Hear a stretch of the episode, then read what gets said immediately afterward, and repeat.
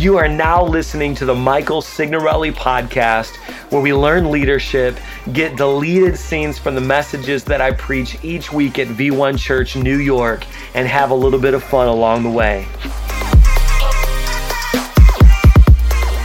All right, before we jump into this, I'm going to cut to some audio here in a few moments. But before I do, I want to kind of set it up for you.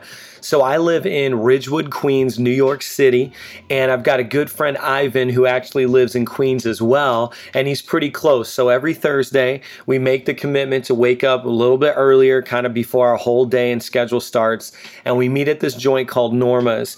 Now, Norma's is becoming this like where everybody knows your name, you know, like we walk in and we've got these different friends and we meet people from the neighborhood.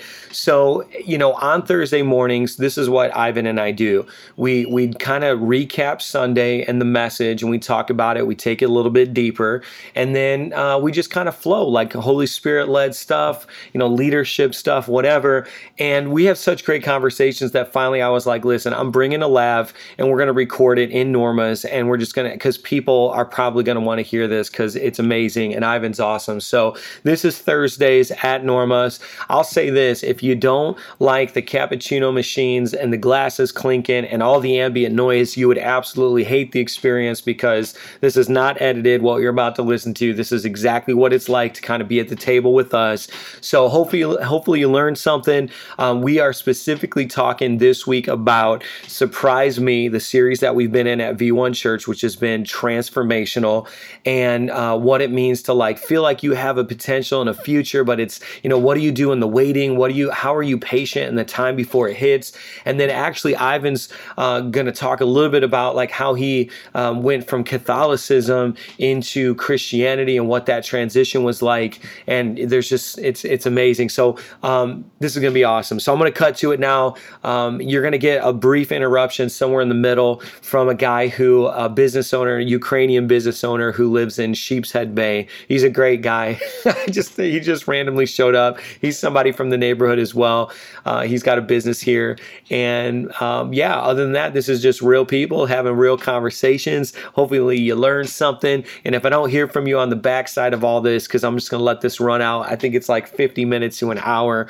So um, if you're feeling extra lonely, this is for you. But make sure to um, make sure you hit the subscribe button. Make sure that you you rank this podcast by giving it five stars and leaving a review and talking about how awesome it is. Without further ado, this is me and Ivan Thursdays at Norma's. You are now with us in Ridgewood, Queens, New York City. This it's is us documenting the journey. That's so fun. Uh, saying things that are so close to my heart. Um, the because I under I get it because it's difficult in the cat in in when you come from a traditional place. Yeah. To to separate it out or, or like when you take like I was such a serious I don't know why but the same way that you were talking about like sitting with your Bible yeah. and like trying to figure things out like I was such a little serious little kid and like I don't know like not little but like maybe like 13 14 yeah. like yeah. right around that yes fourth, fifth, sixth grade. I want to see pictures of little Ivan, by oh, the way. Oh, please. I refuse to dig those up. Um, but like, I remember being like, okay, how do I figure this out? Like when I got confirmed in the Catholic Church, like I literally, like the, the Monsignor was like, you need to go home. You need to think about this. Like wow. you need to like make sure that this is something that you want to do. And I took that seriously. I really contemplated, okay, like, like there was really no option. Like my mother wouldn't have that. taken me. My mother wouldn't have um, let me not do it. But I still made the decision for myself. Yeah and even and and I remember the the years of just like because then I went from going every Sunday out of a sense of obligation yeah. to going to college and then going a couple Sundays at my college and then stopping yeah and then doing that whole college lifestyle and then coming back and feeling like um and feeling like feeling like the heaviness and the weight and the guilt of just not being what I felt like I needed to be in terms of being consistent. Yeah.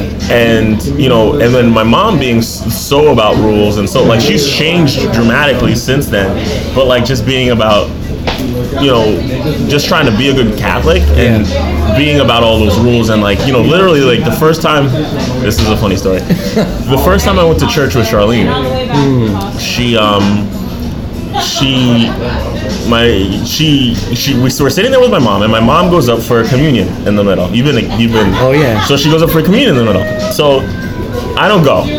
I never go with my mom. I wouldn't go now. I would go now but there's some things that have changed. But i, I did back then you didn't go. Yeah. so charlene is like you know Charlene, you know, you've met Charlene. Oh, yeah. Full sold and told all that stuff. So she gets up and she goes, and she goes, "Aren't you coming? Like we're going to, a, like we're going to a park." And I'm like, "No." I, I said, "No. I know there's a rule that I'm breaking that is going to prevent me from." Um, there's going to prevent me from receiving this in, Yeah. with a pure heart, innocent spirit, whatever. Because you know my mom was like Mrs. Rules, so Yeah. I knew. So like I didn't know the rules, Yeah. but I knew for sure that I was breaking some of them. So, so Which is the essence of religion. yes, which is the essence of religion and, and all that stuff. So my so she goes up, comes back, and my wife, my mom, leans over to my wife and whispers in her ear something, and my wife goes like ghost wife." And she's like this little, you know, she's cute little Dominican, like, and I'm like, I'm like, whatever my mom just whispered to her is the rule that she's breaking that makes it so that she can't come up here because it was immediate. Yeah. She didn't. My mom, my, you know, my mom. She didn't even get a chance to no, grab my mom doesn't take leadership courses. Doesn't know anything about tact. You're gonna get, you're gonna get the real deal, holy feel from my mom.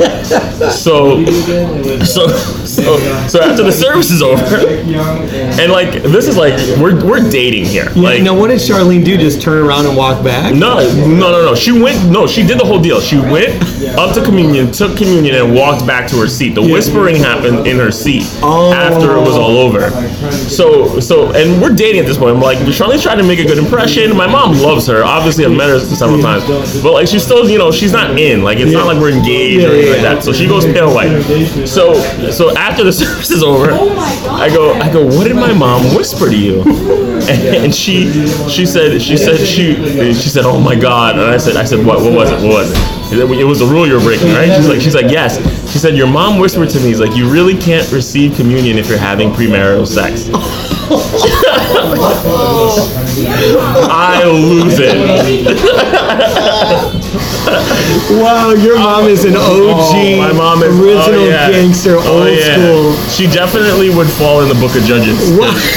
She is like She's Old Testament yes, Christian. Old Testament Christian. But like I know what that guilt feels like. Yeah. And the biggest thing that is the difference with G- V1 Church is that that guilt that guilt isn't there. Yeah. It's a relationship. It's an understanding. It's a love. It's a heart. But the biggest thing that happens when people come from where they came from Yeah. to your church, they transfer that guilt from where they came from to the church. It's deep. And if in that young lady's mind, if I don't show up next Sunday, then Mike's gonna be unhappy with me three Sundays from now. Yeah. And you might not even notice. Right. But it, what you notice and what you don't notice doesn't matter. It's what's going on in the silence of her own heart Yeah. that prevents her, like, like you know, on Sunday morning, 9 a.m. three weeks from now, and saying I'm not gonna go because Mike is gonna be pissed. Mike is Right. pissed at me. Yeah. Which is totally untrue. Totally Right. un- Right. but that heart is still there from her past experiences. Yeah. So that's the biggest thing that I was trying to speak to is like, look, you, you do what you want. Yeah. We're here to love you and accept you, and we'll take you in any form. Like we'll meet you where you're at. Yeah, yeah. So all these things that happened to you before, just because you came here one Sunday doesn't cancel those things out. Right. Right. So a lot of the advice that she was getting was good for the long term, but for a specific situation, there's always stuff that's going to come up or stuff that's going to happen that we can't, you know, we have to love people through that. Yeah, man, it's funny because when Julie when Julie was in Ukraine, she just got back from that leadership conference, and she's like training pastors. Right now, this Right. is a post-communist country, old school religious. So we're bringing like this, you know, really, I say we're the true old school because we're taking it back to Jesus. Like we're the old school, old school, you know, because Yeah. we're saying let's go back to the book. Like, what does the Bible actually say? So they had a Q and A session, and they're grilling Julie, you know, and she's like saying like five foot four, like woman, you Yeah. know, in in this uh, Ukraine in Ukraine, like getting blasted with these questions by these pastors who've been in the game for 20, 30 years. And this guy asked the question, okay, at V1 Church, when you guys do communion, how do you ensure that somebody is not doing that with sin in their life? Like how do you ensure that? Because they're not blah blah blah and he's kind of the same sentiment. Yeah. and Julie said you know the same place of the cross that you need to go to for you the sin of, of of judging that other person and being critical of them is the same place they need to go for their sin as well. Yeah. so when you guys take communion take it together and knowing that you need you both need the cross. And it was like that just she, well she dropped like a straight up bomb in that you know because the, the guy was like yeah you're right. Like for all have sinned and fallen short. So it's just like how do you make a differentiation between the micro and the macro the big sin and the little sin? Right. it's like the, the blood of jesus covers them both. Right. and, the, and communion was like as often as you do this do it in remembrance of me which you know I, we just ate a cheddar biscuit and some bacon. And like i think that i think the real essence of that was like you're going to eat multiple times a day. Every time you consume something think about partaking in my, my flesh and my blood too. Right. I I mean, mean, you know I- it's deeper than that. It- Yeah, I mean, like as you were saying that, I, I was just thinking about like like Jesus didn't clear the room before he gave them the before he talked to them and gave them their the, the bread for the first time and the wine for the first time. He didn't say, "Okay, Peter, you're gonna deny me, so you get out of here." Yeah. You're gonna you did this right before we got here. You leave. Like, where do you draw a line? exactly Jesus, Jesus, Jesus wasn't a line drawer. He was a line. He destroyed all those lines. Come on, He said, "Hey, look, I know everything that you guys are about to do. I know that you guys aren't ready for this. You are weak. You're this. Yeah. You're that. I'm gonna. You're in anyway." Yeah, and that's that's the thing too. It's like Jesus knew ahead of time that Judas was going to betray him, and yet still recruited him to his team. Hundred percent. And that to me is the essence of what we're trying to do at V1. And people that that is just like so juxtaposed to people's religious like affiliations Yeah. when they're like, wait a second, we're all about like exclusivity and drawing the lines, and then we're like breaking them. Which you know, I, you've been so integral on like Sundays at, at the passport immediately after service to speak to some of these things because um, it is the very first time they're hearing that. Oh yeah, and and it's it's you know it's things that I needed to hear. Yeah. As you know, I grew in confidence, and, and God spoke those things into me because because of reading the actually reading the book and getting around guys like you and understanding that that hey, like this this narrow view, it doesn't it doesn't do what Jesus was trying to accomplish. Yeah. and we've created we, at points we you feel like all right i need to show up to this place clean. But how do you get clean when nobody's ever shown you a shower? Exactly. like how are you supposed to figure this stuff out on your own? How are you supposed to do like you know how are you like the disciples couldn't do what they did without the holy spirit. Yeah. and and so much of it and this is this has been my biggest thing and one of my biggest revelations that so much of it is god Yes. because if you read Paul, Paul is like, all right, so God made you. He sent his son 2,000 years ago.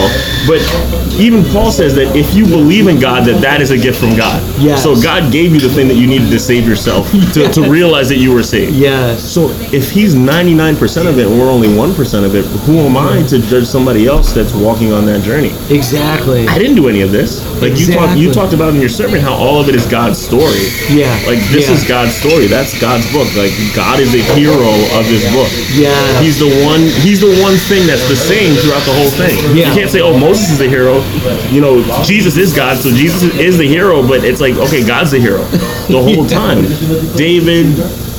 David, Joseph, Moses, Peter, Paul, all these people are all the one thing that they have in common is that is God. Yeah. Is that they let God speak into their life. They let. God lead their story. They let God lead their journey. And and they were flawed. Yeah. They were messed up. They just kept going. They just kept showing up.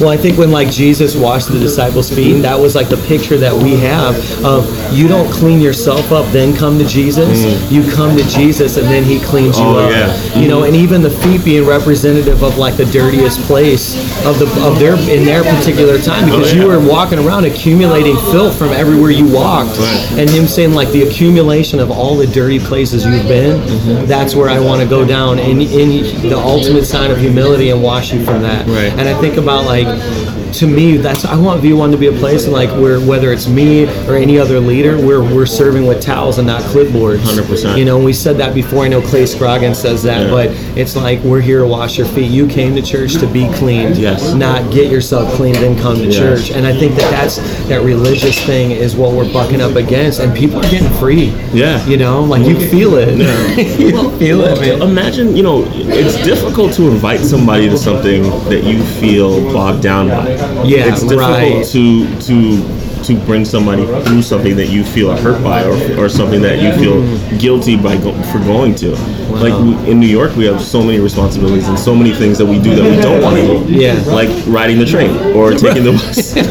but, but, or, or going to work and having to see our boss and that feeling. Like I don't want that feeling when I walk into church. Wow. Like I don't want to feel like my pastor is going to say something that I didn't do this last week. Yes, yes, we have responsibility. Yes, we have accountability. But but I want a relationship. Yeah. The church is, you know, your the church is, is really like it's a volunteer army. Yeah. You are volun, you know, you volunteer to come there every week and be a part of something. It's it's like you said, it's it's we should be a place where people can come and feel like they're being that they're, they're being clean because Yeah. clean people clean people. Come on, man. So uh, so we. dropping some wisdom bombs. Oh, well, I like I, I love true, stuff like that. Yeah. I love stuff like that, but it's it's the truth. Like we we are there to you know you can't get clean on your own. Yeah. So many so many of the things that you talk about with relationship is like sometimes the the the breakthrough that you need is is locked up in somebody else.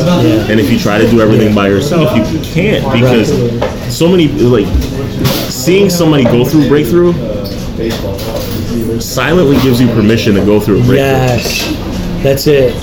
Well, and two, like I was saying, welcome home every week. Oh, yeah. It's like people have such a shattered view of what home is Mm-hmm. because of where they came from. And I, to me, I, every Sunday after service is over and I'm flipping through Facebook and I see people checking in and saying it feels so good to be home. Yeah. And I'm thinking this is a movie theater. Like Right, it wasn't right. a home, Right. but we made it a home. Right. And I think that like it's in that environment where like where there's a true father, there's no failure.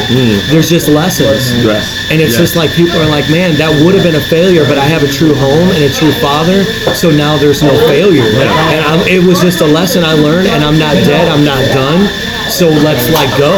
Yeah. And it's like I, I've been talking to people from V1 who've said like I would have never ever checked into a church on Facebook oh, because it's like embarrassing and, and dorky. Yes. Except for now, it's such a place of home for me that I'm like excited to tell everyone else. I'm like, you can't, and that's what I love about New York is like, um, you can't market here uh, and in the church realm. Like, there is no amount of marketing that people will say, yeah, I think uh, I'm going to make a decision. yeah. Like, it's got to be an authentic home that other people are like extending an invitation. Like, dude, you've never felt love like this. It's supernatural. What's happening in our midst is clearly God because we're a bunch of misfits, perfectly fit, fitting together. And like, it's in that environment that we've started to grow recently because I think people are just like, you got to come and see it. Yeah. You know? And and I and if you really think about it, to kind of run with that that like the week is like where you fail, where you try the stuff that you talk about. Like you talked about waiting in your last sermon, and the week is you know during the week the other six days is where you wait. Yeah. At any time in your in, in life, you know, for anybody who's had a good home to go back to. It's okay. I failed at this. I'm gonna go home. This doesn't feel good. I don't go. I'm gonna go home. you know, even when you're when you're a little kid and you're like you you something goes wrong on the soccer field like i'm taking my ball and i'm going home like that's where we go v1 church what god is doing at v1 is he's making it a place for you to go to be broken to be under this under construction to go and get refueled or or like you said reaffirm your identity hey look i know that you suck this week but this is not who you are this is who you really are. You you are a child of god. You are a son or a daughter. I do care about you. I my thoughts have been about you all week and and and you can go to V1 you can go to a place every week and really feel like you're going home. You're going to get rebuilt, restructured, and you know, like like any good parent does, V1 kicks you back out and says, "Hey, go fight another battle, and we'll talk again next week." It's so you're gonna make me cry up in Norma's here in Queens, man. Like do. the anointing coming out of you. You know what though? It's like funny because as a husband, I I, I, I see the correlation. I used to be very critical of Julie. Uh. I used to be very. I was that one of those like hardcore success driven guys who like always looked at Julie as um, I see the potential, but you're not living up to it. Right. And I'm telling you, as soon as I change the environment of the Signorelli home into one of affirmation Oh, and yeah. like creating a safe space to be like, you know what, this is who you really are, and I see it not in a condemning way, but in an encouraging way, Mm. and started making my. It's like literally like an extent. Like I've learned as a pastor, you can never divorce your home home from your church home Mm. because literally they are the same environment, and you you no matter how hard you try to hide it. Oh, yeah. it eventually will. The reality Oh, break, yeah. the greater reality breaks through, and like so once I started saying, you know what, I mean, like like we talked about this before, like Julie after her second or third pregnancy gained like 90 pounds. That's a different woman, Mm. Right. You know, Yeah, like yeah, yeah. she was twice the woman I married, but not and like but physically and like. I remember I just getting so hypercritical of her and breaking her down and not not realizing like she had been through a miscarriage, she had been through all this emotional stuff and like had nothing about nothing to do. The physical was a manifestation of the emotional, and it was like when I treated the surface level, like we need to change our diet, we need to do this. Um, that all that did was make it worse. Then she would just go hide in a parking lot and eat McDonald's.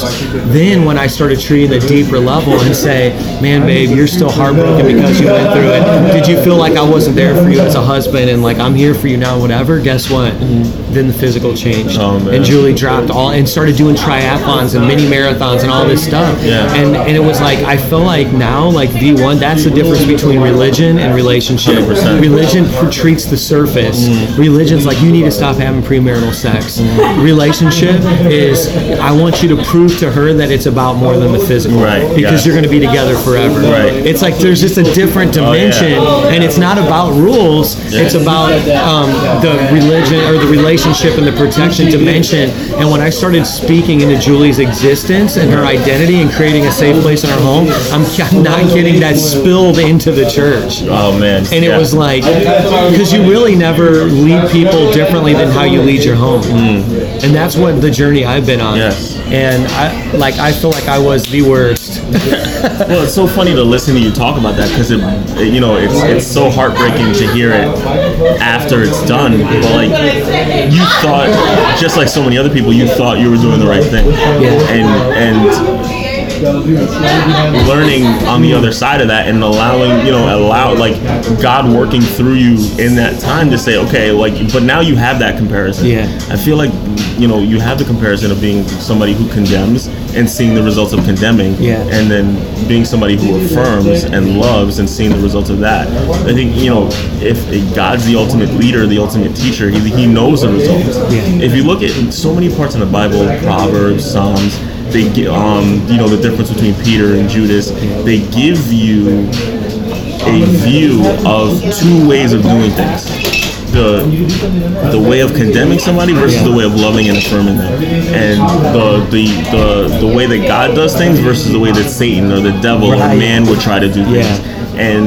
and the results that come from those things and it's just it's crazy to just to and, and then you have to walk those things out in your life because i'm sure parts of you still want to go back to being you know condemning of certain things or certain people or of your wife and saying nope i've seen the fruit of that Yeah. that doesn't work it feel it might feel good in a moment but long term it doesn't feel good at all Yeah. and the same and it's the same thing with the church you could you can condemn people into a habit for a short period of time but long term That's it, it man. doesn't bring any it doesn't bring relationship it breaks relationship Yes, man. Gosh, you're throwing down some wisdom um, today.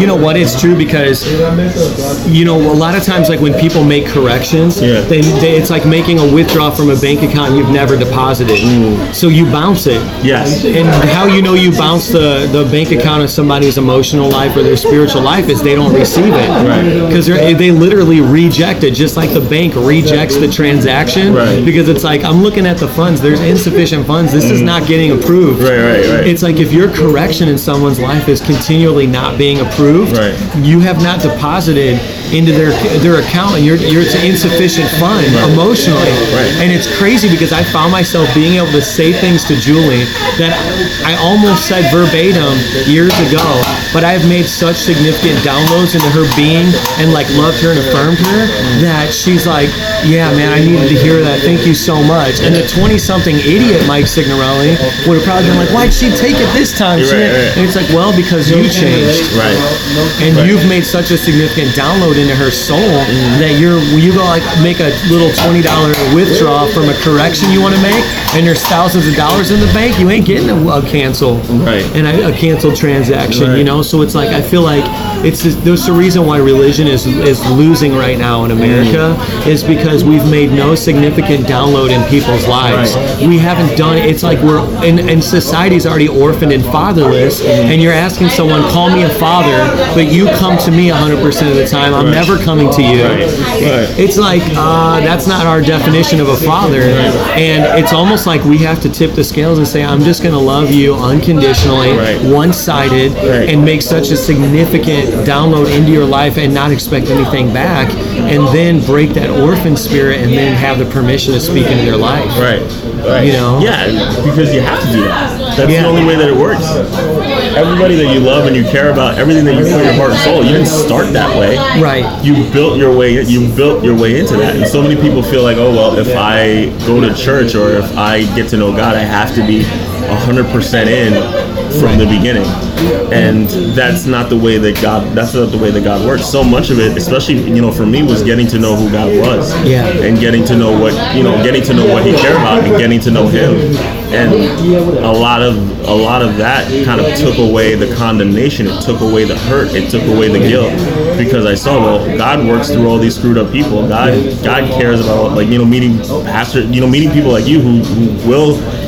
I feel like a lot of times we, we portray everything like it's la la land. Like everything was easy and, and I've always been this way and I don't struggle and I don't this and I don't that. But to listen to to, to your sermons and, and to to to read the Bible and see how flawed these men were, it just it, it, it shows you that God is, is that Jesus could sit with sinners and tax collectors and lepers and all these people and, and really see who they were and he would deposit into them something and then the result of that deposit was the, the, the fruit that you got. Yeah, yeah. Even in the moments where Jesus corrected, Yeah. it was like, "Hey, I'm going to give my entire life for you." Mm-hmm. Like Yeah. that. That's such a significant de- deposit Yeah. of like I'm giving. So therefore, I can correct you hard, but I'm actually loving you harder. Like I'm giving you everything I've got. Like there is nothing left. And I think that like for us. That's what I want us to be. It's like you know, um, you know, it's not people say all the time, but they don't care what you know until they know that you care. Right. And I think for me, what I expected was to come out to New York, launch a church, and just people looking for a good church, we'd fill the place up. Mm-hmm. And then what I realized was like, no, I have to actually go. The, I, it's like it's a disciple making movement that births like a, a like a church multiplication movement. Mm. And I had to like spend. I had to go slow to go fast. Yeah. Like one relationship at a time, one conversation at a time, one breakthrough at a time. And it's funny because it's like when I look at Jesus now, I see differently. And it's like he, he was doing that. He had the large inspirational gatherings, miracle signs, but then also it was like, hey, I'm going to your house for dinner. Yes. And we're Yeah. going to talk. Mm-hmm. And people looking like, what? You know, how's that a good usage of his time? And Jesus like, I'm modeling something. You know, and it's it's been like a really good learning for me. Yeah. Especially. And I could just see like as we have went on this journey like with V1, like how people are figuring this out Mm-hmm. and they're getting it and like people who you know, every single week we say no perfect people allowed. Yeah. And literally I have people tell me that was when I made the decision that I this is my church. Yeah. Because I'm obviously not perfect mm. and I can I can get down for that. Right. You know, and I've always felt like I couldn't show up places because people were scrutinizing me. Mm. And we even have a level of freedom that is getting borderline scary.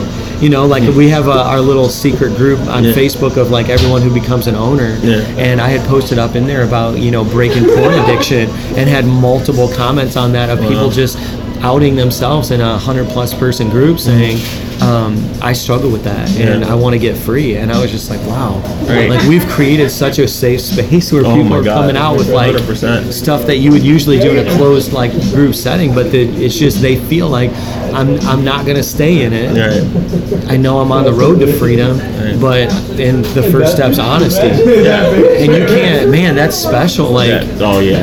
There's so few places. There's so few places like that. yeah, There's so Yeah. few places where you can be your real authentic self. And, and I feel like I feel like Jesus was like that. Like Yeah. he was a place where you could go, and he's still like that. You, he's a place where you can go and you can just be yourself.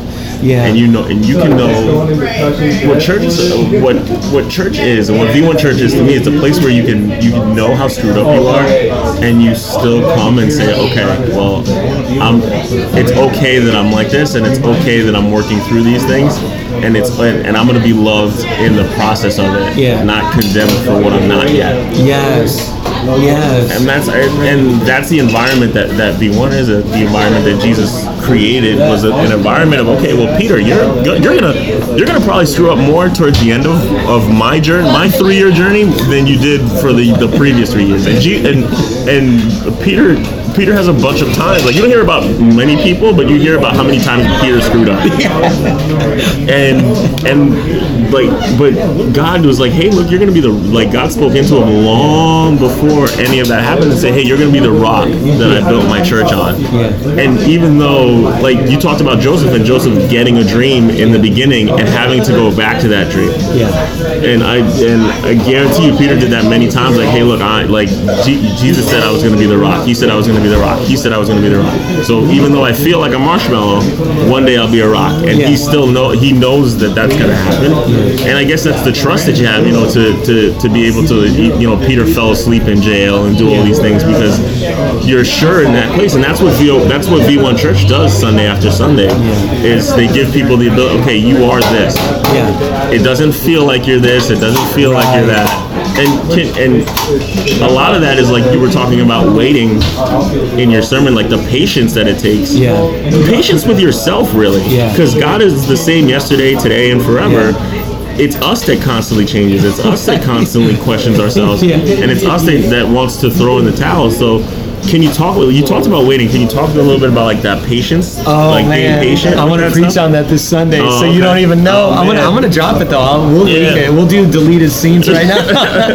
you know what I'm gonna talk about on Sunday is like we want a floodlight, but instead we get a foot lamp. Wow. So like what happens? Like we talk like Scripture is a is a lamp unto my feet. Mm. So it's just this candle wick that gives you one step at a time, and that's how, that light that, that of the word that's a light unto my footsteps is a light that gives you just a couple steps ahead. But what we want is a floodlight, and we want God to shine that floodlight all the way Yeah. through. And the reason I'm going to be talking about like Acts chapter 17, and the reason why we get a lamp a, a, a lamp light, you know, for our footlight than a flood lamp is because it keeps our relationship with God. Oh yeah. Because what God's saying is, I'm not going to show you the whole thing, and the reason why I'm going to do that is to keep you close to me.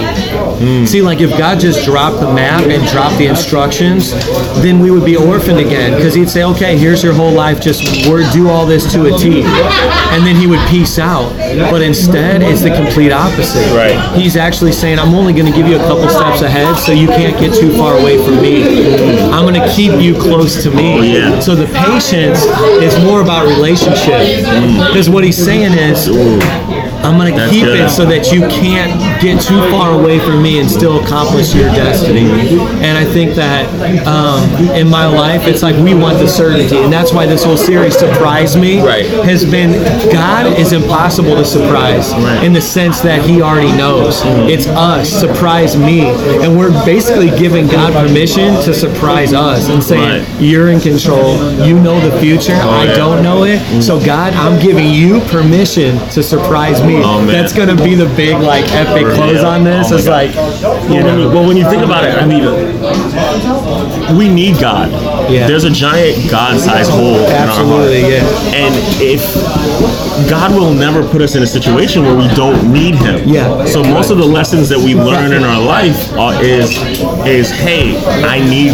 We, good morning. Yo. Hey, good morning. What's going We're podcasting. You want to get in on this? What's that? We're podcasting right now. You want to get in on this? Um, I don't even know what to say. I'm a little disappointed this week. What's going on? with my kicks. Yeah. I mean, I gotta be comfortable. I'm on my feet all day, but these are not too bad. No, You know? they- they- they- no. I like the, I like the blue joints. You gotta come to my house. I got them all stacked Oh, up. I know you You li- you're here in Not stock you- X at night. You, know? You live in Ridgewood? You're here in Ridgewood? No, Brooklyn. Oh, nice. Sheepshead oh, Bay. Oh, Sheepshead Bay. So you are true Ukrainian. I am. Oh, come on, man. My wife just got back from Ukraine. Oh yeah. Yeah, we're talking about it on the podcast. Awesome, You want to tell everyone who who you are for? Uh, yeah, sure. My name is Mike. I'm from Brooklyn. Um, and uh, if you need any nice places to come eat out there, come visit me. What's the name of the store? Uh, Nature's Way Pharmacy. We have a lot of organic, natural stuff. You guys can come out there, get the best service, and come meet us. Yeah, man, I'm Myrtle Radiant in uh, hospitality. on Myrtle in, in Ridgewood. See, he's doing it. He's got these uh, nice. You, The sneakers. they, these guys are sneaker sneaker guys from Brooklyn, man. What are those like throwback Jordans? I think they're fives. They're five, yeah. Very Yeah, nice. I mean, these I cannot find until you were a more comfortable shoe. Oh, You know, nice. because my toe comes out. But since this is like kind of like it's stretchy, Yeah, it's yeah. the most comfortable shoe ever. You need to help me out, man. Oh, for sure. Come shopping with me. For you I'll guys show you- listening, I have I'll these show you the white. good stuff. I have these Mr. Rogers. Mine are called the Air Rogers. The Air Rodgers, yeah. Air Rodgers 2. The Air Rogers too. I've got on right now. That's amazing. Oh man. It was a pleasure Good to see you, bro. It's always good to see you guys. Absolutely, definitely. All right, man. Good to see you. We'll, we'll leave the little shout out in there, and then I'll give you the podcast link when it drops, so you can, you know. awesome, man. We're here in um, coffee. Norma's, yeah, Norma's in, in Ridgewood, Queens. How are we doing on time? What is this I place? guess it is like, um, I guess it is. I got to move the car soon. I Yeah, me think this too. is going to be a good idea. This podcast. Well, yeah, it's gonna be it's it's fun, but like, what was uh, what were we saying? That God isn't. God will never put you in a place where you don't need Him. Yes. Because then you'd be God That's it. in that scenario. And, Right. And what what the journey of your life is is really figuring out that you need God. That you can't be God in your life because the more control you try to take over your life, the more out of control you end up being That's it. it, we weren't built for that responsibility. Like, and and God is what God is doing, whether we are aware of it or not. Because I can go back to my to parts of my story where I didn't, where I wasn't following God, quote Yeah. unquote, but He was working in my life to say, hey, you are you, you this. You need me, and you need what it is that you need this relationship Yes, yes. in order for you to be able to do the things that you want to do in your life. Yeah. And learning what and it's learning what to do when you break. Hey, We're podcasting. He's throwing some wisdom bombs now. I never said it was perfect. I am a Taurus. Oh, I never said I was perfect. No, we are. Your mouth is not filthy. only see me at work. That's so funny.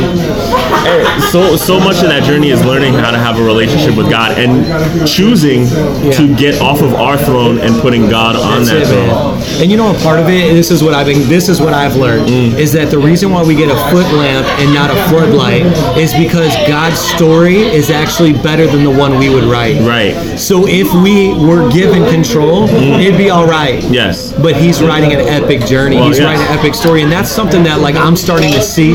Like I, I just it is, and that's the surprise me element. Is it is actually better than I can think or imagine because his ways are higher than my ways. Mm-hmm. His thoughts are higher than my thoughts, and that's that faith journey. It's like Amen. you know we we always want to do it without faith, and there's a staircase in the sky, and Mm. Right. God's like start taking steps. You don't see the next one, but you're not supposed to. No. You know, you just keep keep moving. Right. And and we wouldn't understand it if we saw it. No. No. Because uh, the, two things. So you talked about Joseph last week. Yeah. And Joseph probably like Joseph said, "Hey, look, I saw, you know, you know, I saw people bowing down to me." Yeah. And God showed him that part. But the journey, if God would have said, "Yeah, but you're going to go to jail. You're going to do this. You're going to do that. You're going to get sold into slavery." Like imagine somebody telling a 12 year old, I don't know how old he was, but a 16 year old boy, Right. You're going to go from the comfort of your own home and be sold into slavery. Right. Be like, no, God, like, I don't want to do that. Right, Like, right. That's not something. Like, if He showed you every part of it, you wouldn't walk the journey. Right, You wouldn't. that's it. You wouldn't. That's it. You would do everything that you could to try to avoid it. You're right. and even Paul, you're talking about Acts 17 this week. Even Paul, Paul wanted to live an epic life. He was so on fire. He thought he was on fire for God, and what it was, and what God did was, he said, like you said, he said, "You think this is epic? You're right. Here's what I really have planned for you." Right. Like I'm gonna, So you know, true. I'm gonna shine a light down on you, and I'm gonna blind you for a few Yeah. days, so that you understand that that what you wanted, you are so stubborn. Yeah. I'm going to help you understand that what you want to do Right. isn't the way that you're supposed to go, because he it. thought his epic journey was was fighting Jesus, Right. and taking Jesus down. And he's like, nope, you're gonna, we're gonna go the other way, Right. In your epic journey, you're gonna do, you're gonna do everything building this, Yeah. and you're gonna take that stubbornness that you were gonna go all over the world and destroy my kingdom with, and you're gonna build it. That's it, man. And you know what, too, while you were talking, I was thinking, like, God's got this curriculum for us, like a divine curriculum. And Mm-hmm. Yeah. if He showed us everything all at once, Ooh. philosophically, Yeah. we would learn it the wrong way. Right. Because we would be looking with our own expectation, we'd be looking with our own understanding. Right. But instead, it's like He's got to obscure some of it so that as it's coming, you learn it the right way. Right. And you receive it the right way. And it's just like trusting in that. Yes. I mean, yesterday, I guess we can close this out. We're at like 37. I don't know how. it It's gonna doesn't get matter. cut. It's gonna, there's a lot of it that's gonna get cut. No, man, I'm leaving it. We're giving them the raw, unadulterated. Oh, my God. But you know, like yesterday, I was up late last night and uh, just felt like something was kind of gnawing at me, Mm. and I didn't know what it was. But um, long story short, like it, it suddenly dawned on me. So I had, didn't have a relationship with my dad. He went to jail for murder, and then he got out, and it was like there was just like this distance. It was kind of just this. It was just I moved on, he moved on, kind of thing. And then so finally, like when I was 17 years old. Now, granted, in Northwest Indiana, Chicagoland areas, like multiples of thousands, millions of people.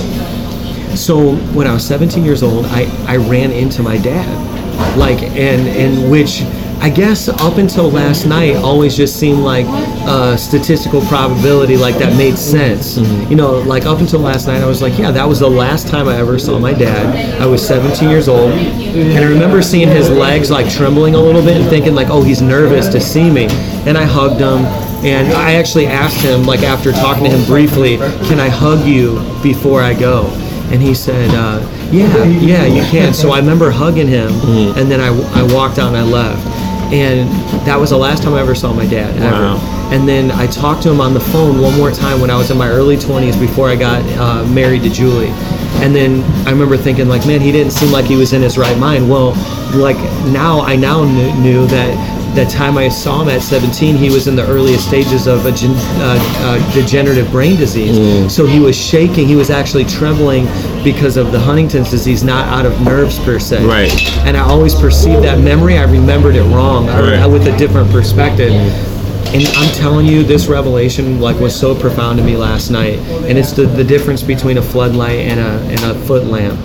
Was it was like the Lord was I felt and maybe this is wrong, I don't know, somebody can disagree with this theologically, but I felt like the Lord was would told me because of the choices that your dad made and and and his will because God gives us our own will and because of the disease and everything he had in my mercy and my grace I preserved your memory of him and I allowed you in my grace for you to see him before the advanced stages of it and allowed you your last memory mm-hmm. was hugging your dad Right. and now I'm your dad now Right, right.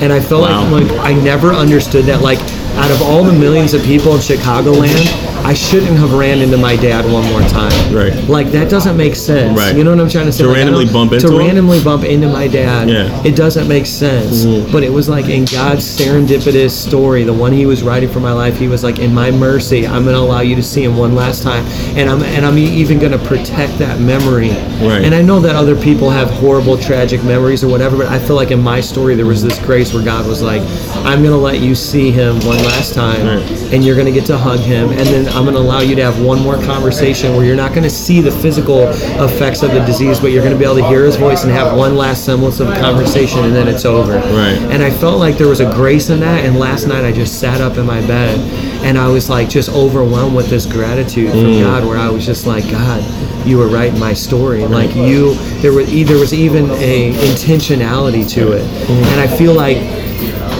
we always feel like the victims of circumstance, but I think that if God can actually show us, my grace was actually all over it. Hmm. Like you, you thought it was bad, it could have been worse Oh yeah. and like and and that and that's such a place a posture of worship because hmm. we have this attitude towards god of like you screwed me or you let this happen and god's like what else did i protect you from Right.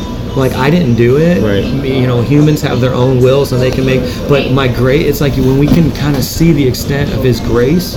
Like Peter, you still are going to die on a cross upside down. Right. But you're going to spend all of eternity with me Amen. in heaven. Mm. You know, so it's like it was bad, but it wasn't that bad. Mm. Oh yeah. you know and god has a way of like changing the story and i think that like for me sometimes he gives you the foot lamp forward Right. and the flood lamp the Backward. floodlight backward Yes. that's Yes. grace Yes, and it's learning like the biggest thing is learning how to see God looking backwards. that's it One of the biggest things I ever Come on, one of the, one of the, everything- the biggest things I ever read was Moses. Moses had a staff, and and when you read the book or when you see him in pictures, you think like the staff was like a walking stick. But I read um, that on the staff they had they, Moses would have had notches, Mm-hmm. and the notches were to show you how many times God has come through to you for you in the past, Mm. and to, to and when you came up against something new, you would look at the notches and say, "Hey, God's been there for me before. He's going to be there in the future." And that's one of the things, the one of the biggest things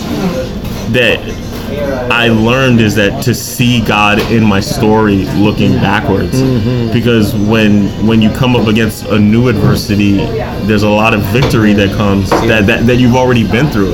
There's a lot of victory that like you always pull from like your marriage and Yes. and you know you know wanting to quit ministry and all these things but those are things that are going to be those are things that are going to be lights those are things that are going to be flood lamps saying hey you've you've been discouraged before. Yeah. you couldn't see the future before. Yeah. and look where you are now. Well, and yes no i'm saying you're getting me stirred up No. my preacher's about to come i'm just gonna flip this table uh, please do I know you Um, probably got to go. no no no i don't have to But- go anywhere Mm-hmm. Well, David, this is, you just triggered something. Yeah. David, when he stood before Goliath, he he had the floodlight backwards, Mm. Yes. Mm. and he said, "Oh, I see it clearly now. God delivered me out of the paw of the lion and Mm-hmm. the bear, so surely He's going to deliver this uncircumcised Philistine to me." Oh, yes. So it was like the floodlight, the floodlight into the past Right. became the the foresight into the future. Right. And he said, "You know what?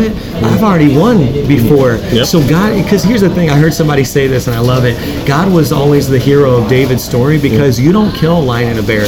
That's not a natural ability. Mm-hmm. Right. And it, a lot of times we look at like David's story and we're like, man, David was such a BA. You know, I won't Mm-hmm. right, tell you what BA stands for, but you know, but the reality was you don't have nobody can you you you don't have nobody has the ability to choke out a lion or bear to slay them with a sling. Like that's not a natural ability. Right. It was God's anointing on him, a supernatural ability. Mm-hmm. So it was like something was triggering in him when he said, "Wait a 2nd Mm-hmm. the floodlight was just illuminating the past," and he was like, "I see God all up in my story." Right. And he already, I already, I already been through some Right. Mm-hmm. bad things. Like this guy, he- so it's like the the floodlight of the past becomes the faith of the future, Mm-hmm. and that's like what God's really been showing me. Like God, you know, people don't know this, but like I started a Bible club when I was in uh, when I was my I was only in high school for two years because I dropped out Oh in tenth grade. Then I got my GED and then my SATs. Then went to college, whatever. So I have an unorthodox story. But my freshman year of high school, I started a Bible club, and we went from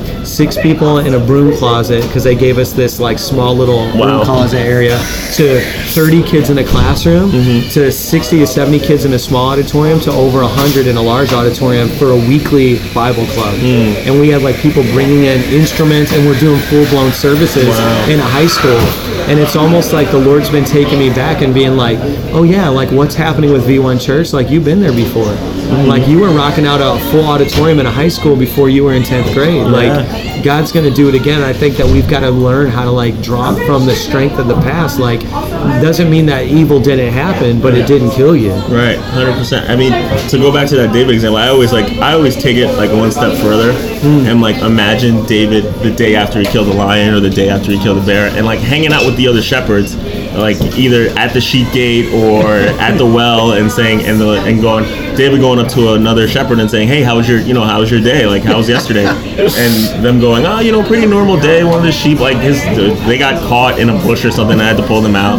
That was my excitement for the day, you know. And then they're like, "What about you?" He's like, "Man, I had to kill a lion yesterday." Yeah. what? you had to do what? and and him be, and and probably him walking away discouraged and saying, hey, like why do I have to go through these things? Wow. Like why is it that that I, like why am I fighting lions? Why am I fighting bears? Like why is this stuff going on with me?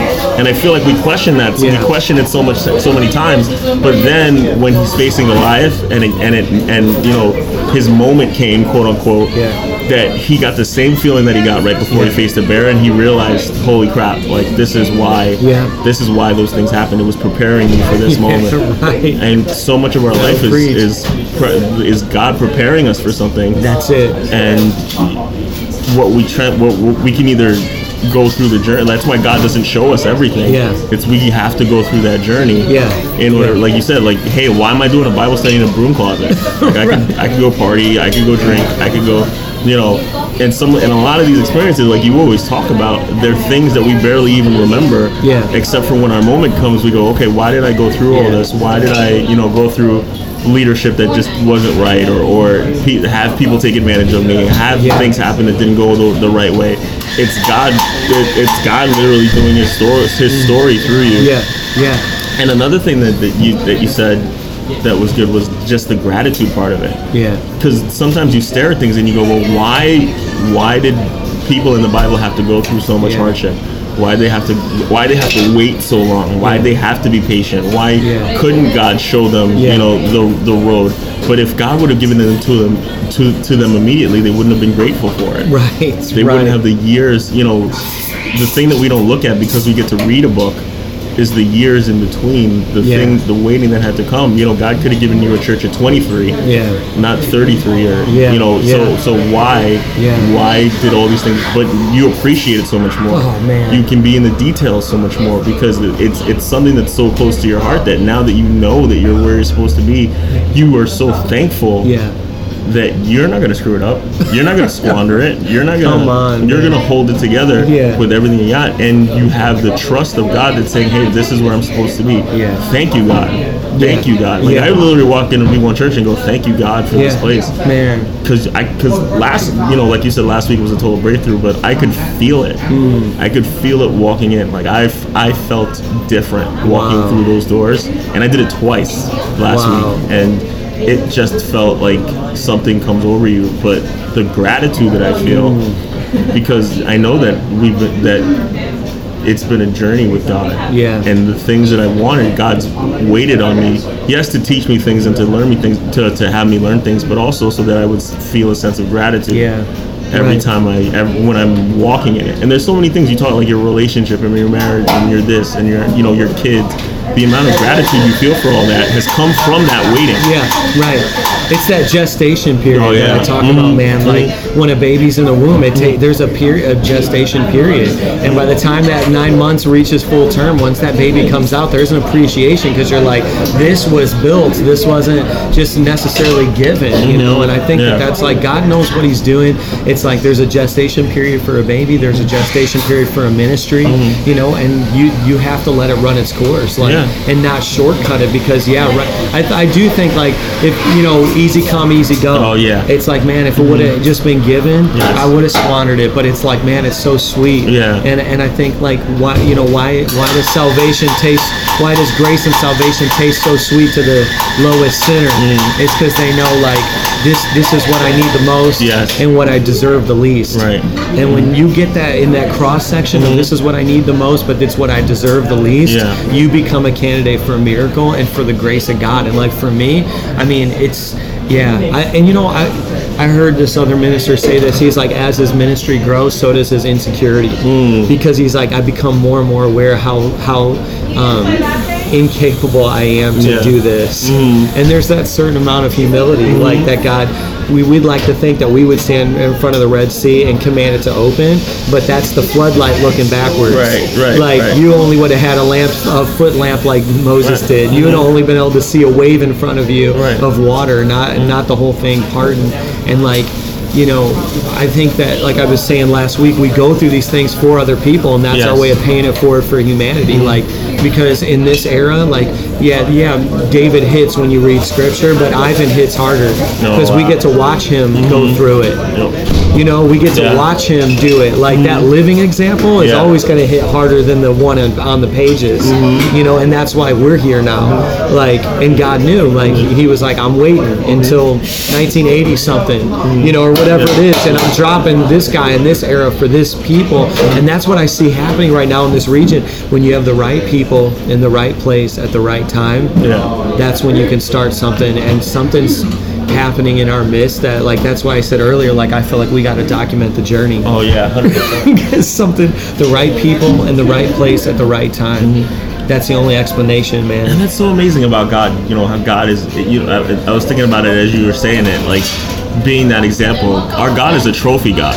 Yeah. Like our God, like he he likes to have trophies. Like these people, like saying, okay, look at Mike, look at Ivan. Like these guys were discouraged. They were these guys were discouraged. They didn't know what they were gonna do. They were gonna hang it all up. They're so they're so serious about everything that they were that they were pushing people away. They were hurting people. They were this. They were that. They were ruining their relationships. They were gonna hang it all up and not do anything and you know run off and just kind of do whatever. But look at how they've turned around. Yeah, Look yeah. at look at how look at what they're doing now. Look at the strength that they're giving people because they've had so many deep insecurities Yeah. and have so many deep insecurities. But now because they trust me, they can put a, they can shine a light on other people. Yes. And God can literally hold you up as a trophy and say, hey. This person was supposed to be like this, but nevertheless, wow they on were they they turned out a different way because they trusted me Yeah. Because they because they chose to be a part of my story Yes. not fight for their own Come on, man. The sermon title of that would be From Trash to Trophies. so here's what we're going to do like just shy of an hour. Yeah. I'll wrap it up on this. I'm leaving it all like unedited. Oh my if you guys listen to this and you are annoyed by the cappuccino machine or the other stuff in the background, you would hate hanging out with us here at Norma's because this is like unadulterated, no sound effects yeah you're just having coffee just having coffee with us. Yeah. But thanks for sticking around. Um, I'll say it on the end here. Re- uh, what is it? Leave a review. Give us five stars. Get this thing moving. Share it with your friends. Drop a comment wherever you found this on social media, and we'll talk to you guys next Thursday. Or whenever this drops. Yeah. Thursdays at Norma. Thursdays we at Norma's. shouldn't say it. We'll get mobbed eventually. um no come mob us this will be fun All right, guys.